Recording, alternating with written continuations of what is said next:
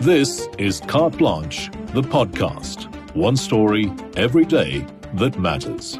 Delve into the issues that impact you, whether you're in need of a better understanding of the world around you or simply seeking inspiration or unique perspectives. You'll find it all here.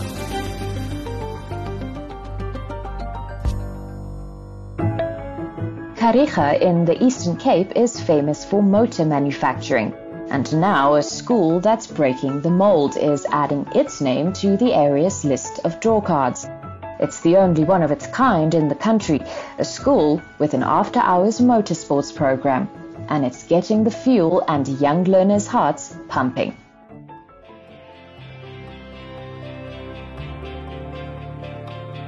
My name is Ashley Poppy. I am nearly 18 years old and my interests are quite different to other girls my age.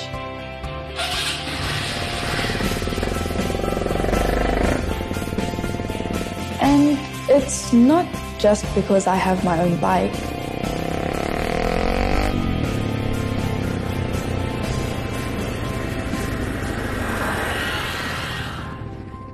Daniel Pienaar Technical High School in the Eastern Cape. We're not here to report on crime and corruption. This is an inspirational story playing itself out in Kariega, formerly known as Uitenhage, a town with motoring running through its veins.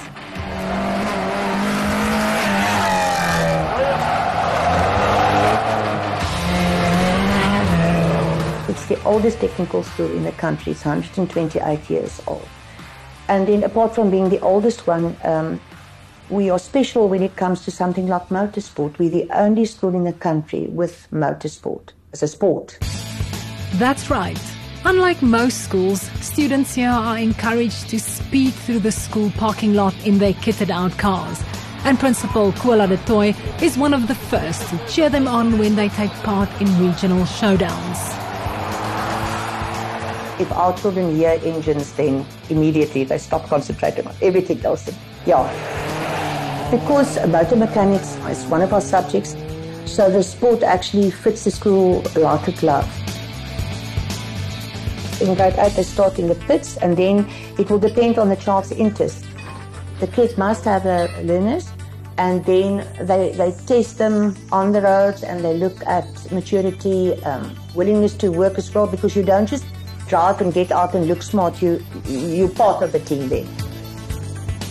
Daniel Pienaar Technical High School is one of only three schools in the world where motorsport is offered as an official sport.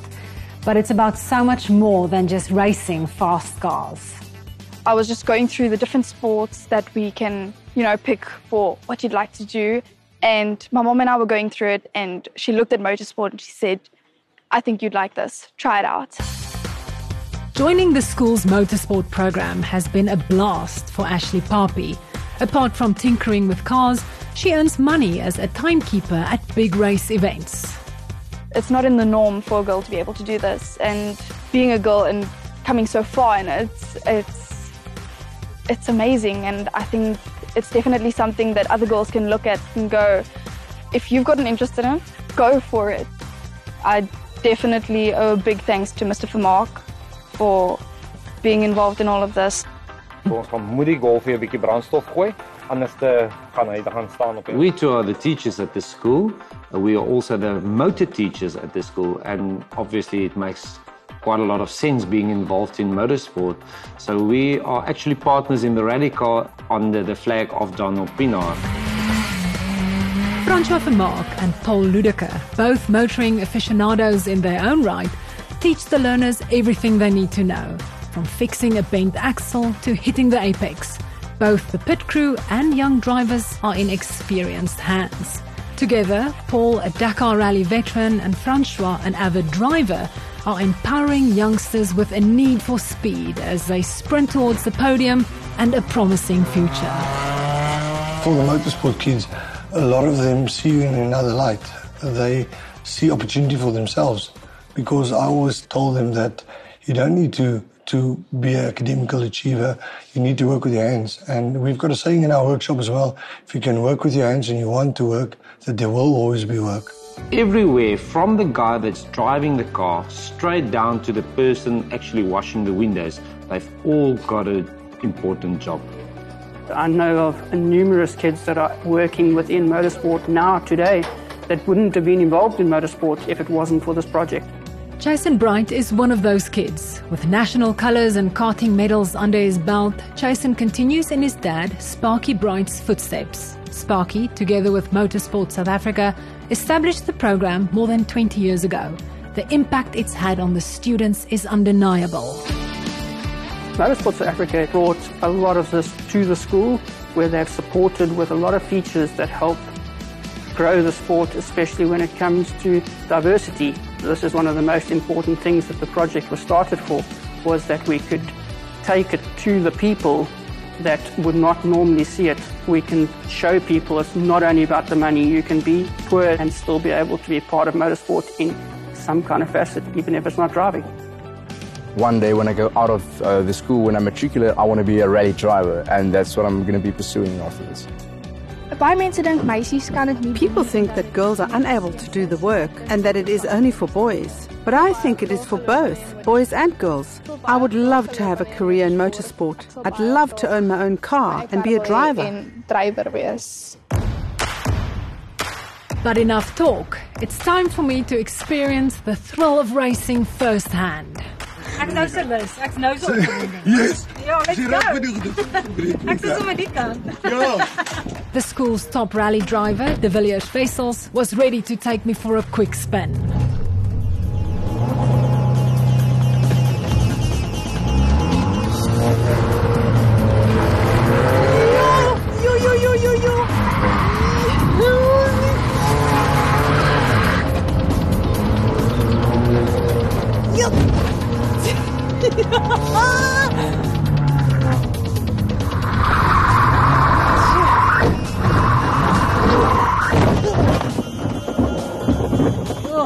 Fortunately, no one was injured.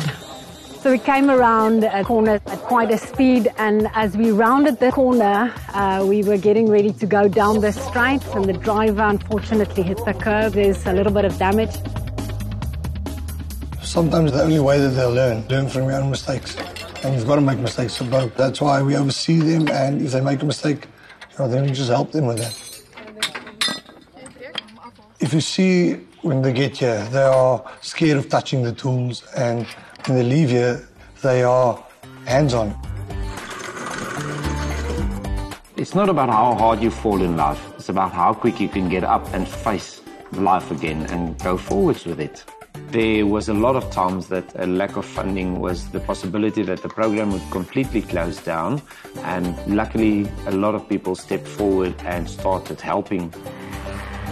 The program has grown in popularity ever since the first tyre hit the tarmac nearly two decades ago. So much so that the school is looking to add a third car to its fleet. After spending time with the kids, it's clear that they are not afraid of getting their hands dirty.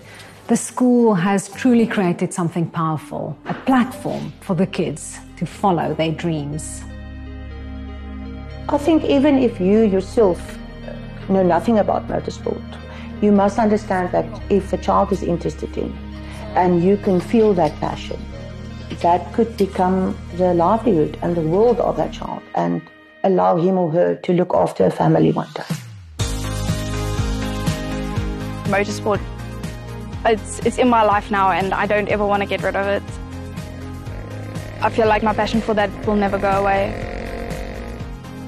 I think I'm going to enjoy that for the rest of my life.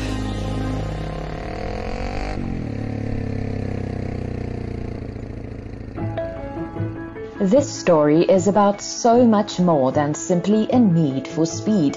It's about empowering the youth and enabling them to pave a way towards a life of endless possibilities. That's another episode of Carte Blanche, the podcast, done and dusted. Remember to follow and subscribe to our show on Spotify and all other major podcasting platforms.